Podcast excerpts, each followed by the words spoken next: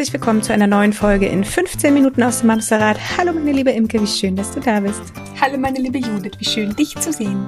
Und hallo ihr lieben Menschen da draußen, ihr müsst heute ganz schnell zuhören, weil wir haben viel zu erzählen und wir brauchen jede Sekunde, die wir kriegen können, denn wir haben es vor ein paar Wochen angekündigt äh, in der Folge äh, wie ist das eigentlich mit ADHS bei Kindern, dass wir eine Erwachsenenfolge dazu aufnehmen wollen. Und deswegen haben wir wieder Christa und Ismene bei uns zu Gast. Schön, dass ihr nochmal da seid, ihr Lieben. Hallo. Hallo. Schön, euch wiederzusehen. ja, gleichfalls. In der letzten Folge ist es ein bisschen zu kurz gekommen. Ähm, deswegen möchte ich das diesmal direkt am Anfang tun. Ich halte ein Buch in die Kamera. Ich habe es äh, schon, ich habe es euch schon gebeichtet. Es ist meine Bibel. Ich lege es eigentlich gar nicht mehr aus der Hand oder ähm, es wandert mit mir von Raum zu Raum. Es heißt Die Welt der Frauen und Mädchen mit ADHS. Und ähm, darin widmet mir, also wie der Titel schon sagt, widmet ihr euch vor allem der Problematik der Frauen und Mädchen mit ADHS sozusagen ausgesetzt sind. Ähm, wir haben bei der Kinderfolge festgestellt, dass ein großer Teil der von ADHS betroffenen Personen schon in ihrer Kindheit damit konfrontiert waren oder wurden. Aber es ist ja so, dass es ganz häufig auch einfach nicht diagnostiziert wurde. Wahrscheinlich noch einmal mehr, weniger, weniger, weniger bei Mädchen. Ja. Woran so ist es leider. Aber woran Weil liegt es? die Mädchen angepasster waren oder woran mag das liegen? Also da gibt's wahrscheinlich verschiedene Gründe. Ähm, und genau, das hatten wir letztes Mal schon angeschnitten. Ein möglicher Grund mag sein, dass sich die ADHS bei Mädchen und Frauen später auch etwas anders äußert als bei Jungs und Männern. Und dadurch, dass es lange als reine oder typische Jungskrankheit galt, ähm, kann es auch sein, dass die Diagnosekriterien oder ist es wahrscheinlich so, dass diese Kriterien äh, so ein Stück weit besser zur männlichen ADHS passen und die Frauen nicht ganz so gut einfallen. Und ähm, genau, das wären schon mal zwei Gründe, warum die Frauen oft erst im Erwachsenenalter diagnostiziert werden während tendenziell mehr Jungs schon im Kindesalter die Diagnose kriegen. Und dazu kommt, dass damals, also damals, als die heute erwachsenen Frauen klein waren, noch weniger Aufmerksamkeit auf diesem Thema lag. Das wird jetzt vielleicht ein bisschen besser. Genau. Das war jetzt schon mal eine genau. Handvoll Gründe. Fallen dir noch welche ein, Christa? Ja, wir hatten ja noch kurz äh, gesprochen über so ähm, Anpassung und ähm, Kompensation von Symptomen. Also dass ähm, Frauen und Mädchen häufig irgendwie ein sehr starkes Gespür dafür haben, was erwartet die Umwelt von mir und wie habe ich mich zu verhalten und dann vielleicht irgendwie ähm, eine gewisse Symptomatik irgendwie so quasi kaschieren oder irgendwie versuchen zu kompensieren, dass es eben nach außen hin nicht so auffällig ist.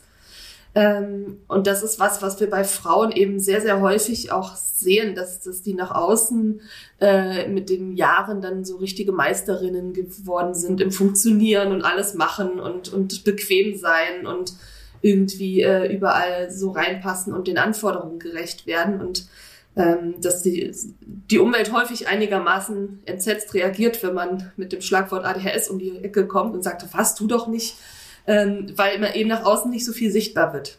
Hm, mhm. Weil man gefühlt ja eh immer alles im Griff hat. Für alle, die die Folge zu den Kindern vielleicht nicht angehört haben, ähm, ADHS ist eine, ihr berichtigt mich, wenn ich das mir falsch gemerkt habe, eine Stoffwechselstörung im Gehirn, bei der, glaube ich, der Transport von ähm, Glückshormonen nicht so funktioniert, wie er sollte. Ich meine, ähm, Dopamin wird, mhm. wenn ich es richtig verstanden habe, unzureichend zur Verfügung gestellt und dann auch noch nicht richtig dahin mhm. transportiert, wo es eigentlich gebraucht wird.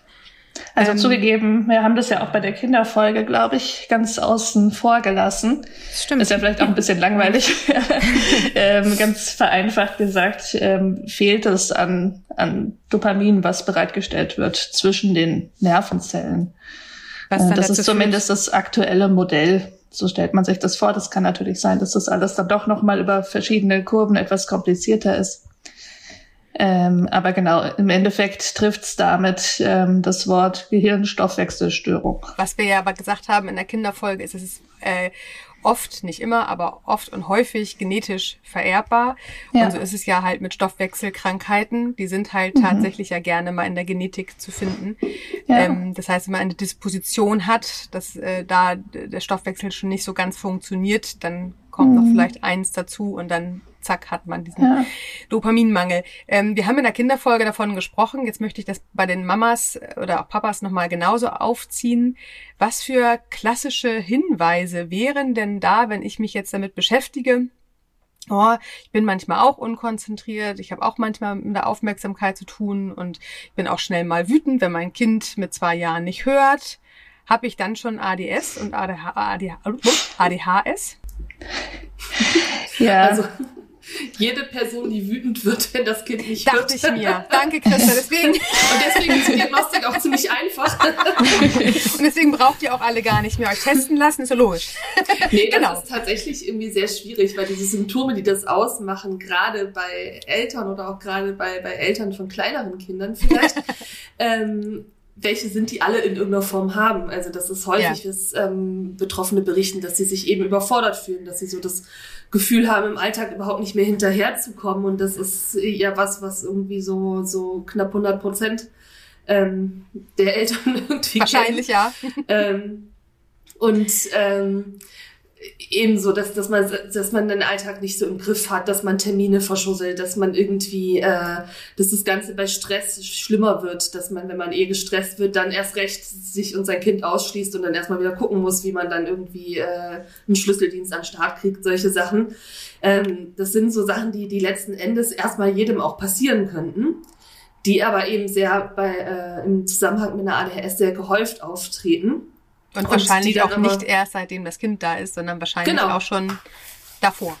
Genau, und die aber dann irgendwie äh, in der Elternrolle auf einmal anfangen, eine andere Rolle zu spielen, weil man vielleicht manche Sachen irgendwie noch ganz gut kaschieren konnte, weil es vielleicht irgendwie auch ganz charmant war, dass man immer zu spät gekommen ist und wenn man dann eben versuchen muss, seine Kinder auch zu strukturieren oder halbwegs pünktlich in die Schule zu verfrachten oder so, ähm, dass es dann anfängt, irgendwie schwierig zu werden, dass man eben für mehrere Leute mitorganisieren muss. Mhm.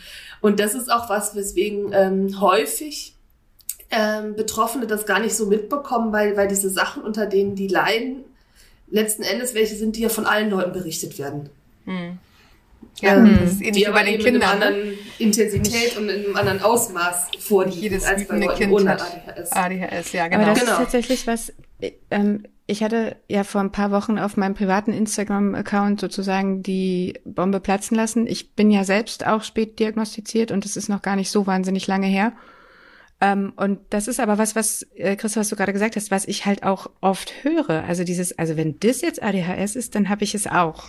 So. Mhm. Weil ähm, ich den Eindruck habe, dass auch genau das dass nichts von dem, was ich berichte, ist komplettes Neuland für und schon gar nicht für eine andere Mutter, die vielleicht eh noch unter Schlafentzug leidet oder unter Mental Load und diese ganzen Thematiken. Woher weiß ich denn jetzt als eine Person, die sich vielleicht gerade erst damit auseinandersetzt, dass es das wirklich sein kann und dass ich nicht nur in Anführungsstrichen einer klassischen Elternerschöpfung leide. So. Hm. Ja, das ist ähm, tatsächlich ein Problem, dass alle ADHS-Symptome so zutiefst menschlich sind. Wir merken das auch, wenn irgendwie Freunde, Verwandte, Bekannte unser Buch lesen, dass die alle sagen, hm, ich finde mich da auch überall drin wieder. Also weil nichts ist exklusiv. Und deswegen ist es halt wichtig, sich klar zu machen, dass ADHS eine Längsschnittdiagnose ist. Also die eben nicht anfängt, wenn man 20 ist oder wenn man 30 ist oder wenn das Kind kommt, sondern ähm, wenn man Hinweise findet, dass das schon wesentlich früher, also schon seit der Schulzeit ein Problem war, äh, was man vielleicht irgendwie noch kompensiert bekommen hat und wenn es dann noch Hinweise darauf gibt, dass vielleicht andere Familienmitglieder ähnlich strukturiert sind, ähm, dann hätte man schon mal ein paar Hinweise, dass das sein könnte. Weil das Problem ist, selbst wenn ähm, wenn die Symptome später beginnen und sie sind ganz ausgeprägt und ähm, selbst wenn kein Kind und Schlafentzug dran schuld ist, dann könnten es theoretisch auch noch andere psychische Störungen sein. Also weil die Symptome Konzentrationsprobleme, wie Unruhe, Anspannung, emotionale Ausnahmezustände, die können halt bei allen möglichen psychischen Erkrankungen auftreten. Und da macht es dann natürlich trotzdem absolut Sinn, sich untersuchen zu lassen.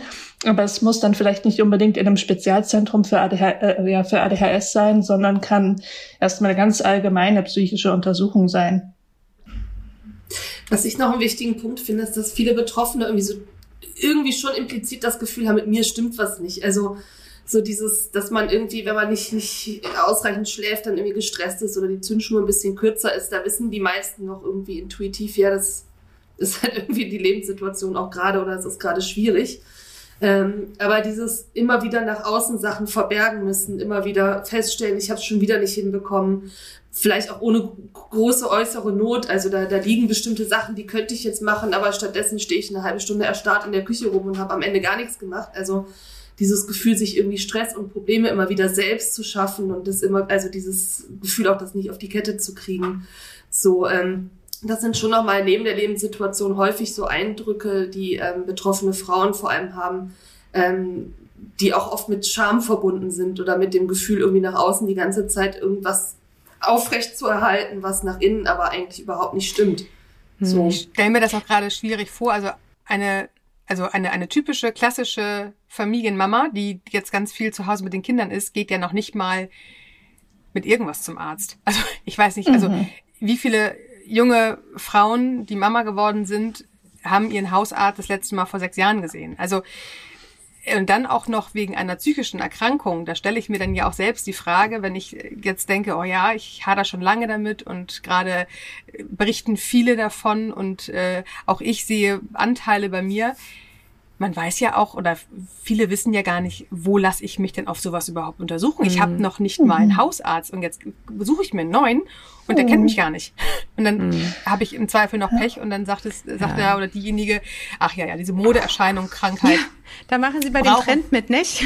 Genau, brauchen, brauchen wir hier auch nicht äh, untersuchen. Ja. Äh, schlafen Sie mal wieder richtig schön aus und entspannen Sie sich mal. Ähm, naja, und ich, ich würde wirklich gerne da einmal einhaken für Frauen, die arztlos sind. Mhm. Das muss man einfach mal so sagen und davon gibt es ja. wirklich viel zu viele. Selbstfürsorge ist alltagstauglich, sagen wir immer wieder gerne, aber spätestens beim Arztbesuch hört es bei vielen auf. Ähm, an wen können sich Frauen denn wirklich wenden? Eben hat Ismene gesagt, sich psychisch untersuchen zu lassen, weil es könnte mhm. ja Differentialdiagnostik dahinter stehen, dass sie Depressionen, was auch immer. Ja an wen wendet man oder wenden Frauen sich denn? Mhm. Wer ist denn? Ist ein Frauenarzt da auch vielleicht schon eine Idee? Weil der hat uns im Zweifel öfter gesehen als der eigene Hausarzt.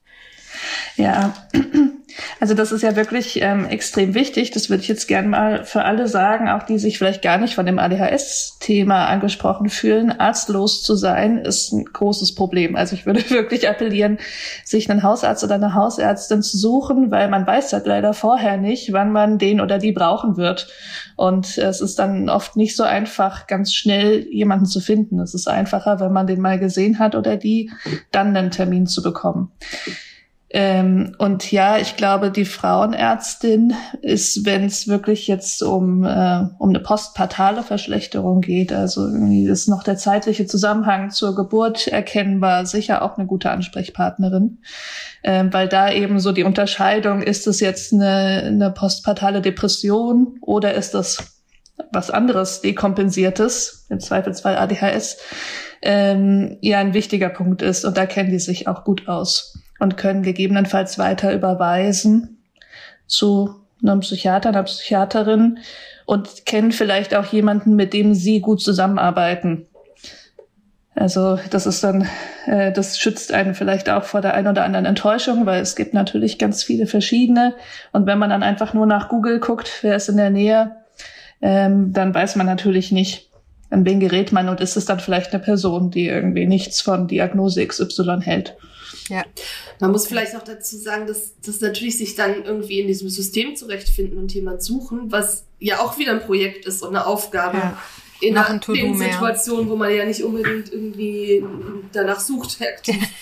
ähm, also, dass im Prinzip das häufig dann auch sowas ist, wo, wo Leute sagen, ach ja, das muss ich mal machen, ach ja, rufe ich nächste Woche mal ach ja, das an. muss ja, ich, mal machen, Sister, da sagst du. Das ist so ein klassischer Satz, ach ja, das muss ich auch noch machen. Zeig ja, ja, raus. Genau. Und das hat natürlich keine ja. Dringlichkeit im Sinne von, Nein, äh, wir selber sind ja da nicht wichtig genug. Und Leider. deswegen wäre es sinnvoll, also das, das auch ernst zu nehmen und, und vielleicht, mhm. wenn man irgendwie sagt, ich will das jetzt wirklich machen, irgendwie irgendeine Vertrauensperson, irgendwie Partner, Partnerin, Freund, Freundin irgendwie damit ins Boot zu nehmen und, und vielleicht, dass, dass die Person da mal nachfragt, so hast du denn da mal irgendwo angerufen oder mhm. kann ich vielleicht mal für dich recherchieren oder mal jemanden fragen oder so. Ähm, und selbst dann, ne? Also selbst wenn du ähm, was ja für, für, für alle Menschen schwierig ist, bei einer Facharzt-Ärztinpraxis überhaupt mal durch die Warteschleife jemanden ans Telefon zu bekommen, ähm, das mhm. allein erfordert ja einfach schon unfassbar viel Geduld. Kraft.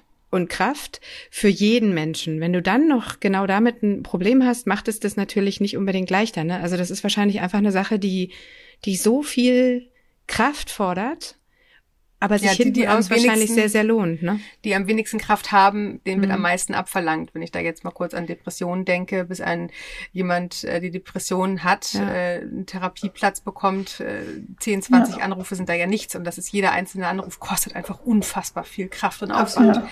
Ähm, ich glaube aber, da hat äh, jetzt habt ihr beide auch den richtigen O-Ton getroffen. Auf jeden Fall nicht arztlos sein. Also alle Mamas, mhm. äh, die uns jetzt hier gerade hören, egal wie alt äh, oder wie betroffen ihr seid vom, vom von irgendwelchen gesundheitlichen Dingen, es darf nicht eine Alternative sein, dass wir keinen Arzt haben für uns, äh, gerade wenn es auch in, um die eigene äh, Gesundheit geht. Ich habe eben zwischendurch so eingeworfen, wir sind ja nicht wichtig. Genau da ist das Problem. Wir nehmen uns, da, wir nehmen uns, also wir sind wichtig, wir nehmen uns nur nicht wichtig und das ist äh, ganz fatal. Wir haben uns ja mit euch zusammengetan, um diese Folge ADHS für Kinder und Erwachsene aufzunehmen und haben im Vorgespräch festgestellt, wir wollen die Kinderfolge zuerst ausstrahlen, weil genau hier ist ähm, oft ja der, der Türöffner. Wir hören und suchen nach Lösungen und, und Hilfe für unser Kind. Und ganz, ganz häufig, will nicht sagen immer, aber ganz, ganz häufig steht dahinter die Not des eigenen Ichs, also der, der Mama oder Papa, die gerade zuhören, ähm, dass oftmals wir selber eigentlich diejenigen sind, die Unterstützung und Hilfe brauchen und wir reparieren an unserem Kind, weil es das irgendwie irgendwie näher liegt. Also mhm. wer immer uns jetzt hier draußen hört und für sich erkennt, Mensch, beim Arzt war ich wirklich lange nicht mehr, geschweige denn, dass ich mal mit jemandem gesprochen habe, dass es mir psychisch gerade nicht gut geht, sei es Depression, sei es ADHS. Es ist so wichtig, sich da jemanden zu holen, mit dem man sich darüber einmal austauschen kann. Und wenn der erste Schritt, wie wir jetzt festgestellt haben, die Frauenärztin, Frauenarzt ist, mit dem wir vielleicht tatsächlich mal alle halbe Jahre Kontakt haben. Aber weißt du, was mir dabei gerade auffällt? Ähm, dafür musst du ja schon so weit sein, dass du dich wichtig genug nimmst, dir überhaupt ja. mal zu überlegen, wie es dir geht. Also gerade, also mhm.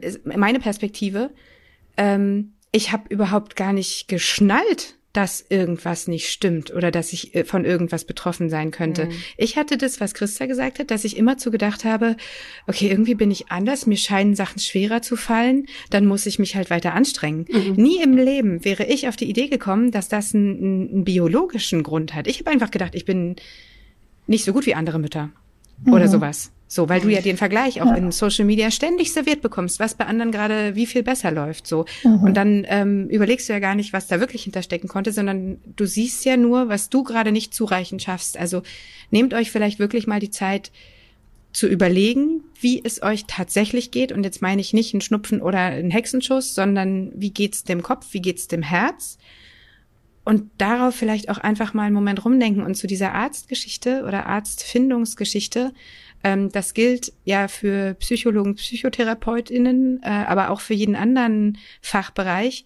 Ähm, das ist zum Beispiel eine Information, die, an die bin ich zufällig geraten. Es gibt halt diese Terminvermittlungsstelle von mhm. dieser 116, 117 Geschichte. Natürlich ist dann nicht gewährleistet, dass du in einer Praxis landest, die sich auch gut mit dem Thema auskennt. Aber du kriegst halt innerhalb von vier Wochen, wenn du eine entsprechende Überweisung hast, einen Termin. Und gerade für Menschen, die wirklich eine Not haben, ist mhm. das ja enorm hilfreich. So. Total hilfreich. Danke für das, weil ich glaube, mhm. daran scheitern tatsächlich viele, ne? Also das, äh, ja. die, die, Hilflosigkeit, einen Termin zu finden. Gute und selbst Idee. da ist die Barriere ja schon groß genug, weil du brauchst ja mhm. erstmal diesen Arzt, den wir ja alle nicht haben, wie wir es gerade festgestellt haben. Mhm. Und ja. der muss dann auch noch eine Überweisung oder die muss dann auch noch eine Überweisung schreiben mit dieser Terminvermittlungsnummer, die in den Praxen ja vorliegt.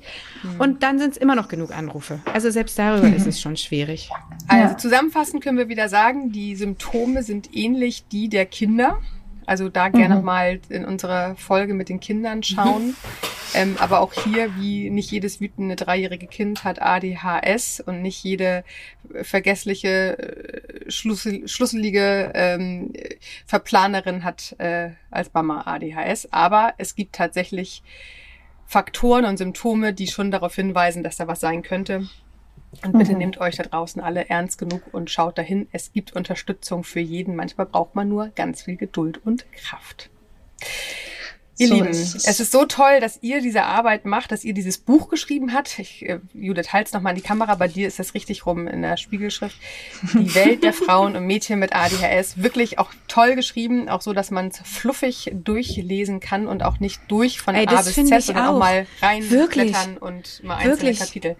Wie oft liest man Fach? Judith liebt das Buch, falls ihr das oh, noch nicht gemerkt ja, habt. Wirklich. Ich, ähm, ich möchte es übrigens bitte auch noch als Hörbuch haben. Also ich habe es noch als Hörbuch nicht gefunden dann, dann könnte ich es immer dabei haben. Nein, aber ohne Quatsch. Es gibt ja wirklich genug Fachbücher, die äh, vor Informationen nur so strotzen, aber die so schwer verdaulich sind, genau, dass man es dass man's gar nicht packen kann und direkt wieder hinlegt, wenn man denkt, okay, dafür habe ich gerade null Kapazität. Ich finde das so super und so verständlich erklärt. Ähm, ja. Habe ich schon gesagt, dass ich das ein bisschen mag? Nee, ne? Ich würde es mal an der Stelle ab. Vielen lieben Dank, dass ihr da wart. es war uns eine Freude und ich kann mir vorstellen, dass jetzt auch Feedback und Fragen aus der Community kommen. Ähm, mhm. Entweder müssen wir uns im nächsten Jahr zu einer neuen Folge verabreden oder wir leiten Fragen an euch weiter und wir schauen mal, was daraus passiert. Die lassen sich Gut. immer super beantworten, wahrscheinlich. Genau. Wir gucken mal. ich ADHS? Fragezeichen. genau. Fragen dann nicht. Ihr Lieben, vielen, vielen Dank, dass ihr dabei wart. Vielen Dank, dass ihr das zweite Mal dabei wart und alle guten Dinge sind drei. Wir bleiben in Kontakt. Danke für die Einladung. Sehr gerne. Genau, ihr findet äh, den Podcast der beiden auf allen gängigen Podcast-Portalen. Er heißt Jung und Freudlos und ist ähm, ganz schön zu hören. Das äh, an dieser Stelle nochmal eine Empfehlung. Ist natürlich wie immer alles in unseren Show Notes verlinkt. Genau, und wenn ihr noch irgendwas wissen wollt oder nicht mitgeschrieben habt, dann meldet euch einfach. Wir geben euch die Infos gerne weiter. Also, kommt gut durch die neue Woche. Passt gut auf euch auf. Und wir hören uns nächsten Sonntag wieder. Bis dahin. Ciao, ciao. Tschüss. Tschüss. Tschüss.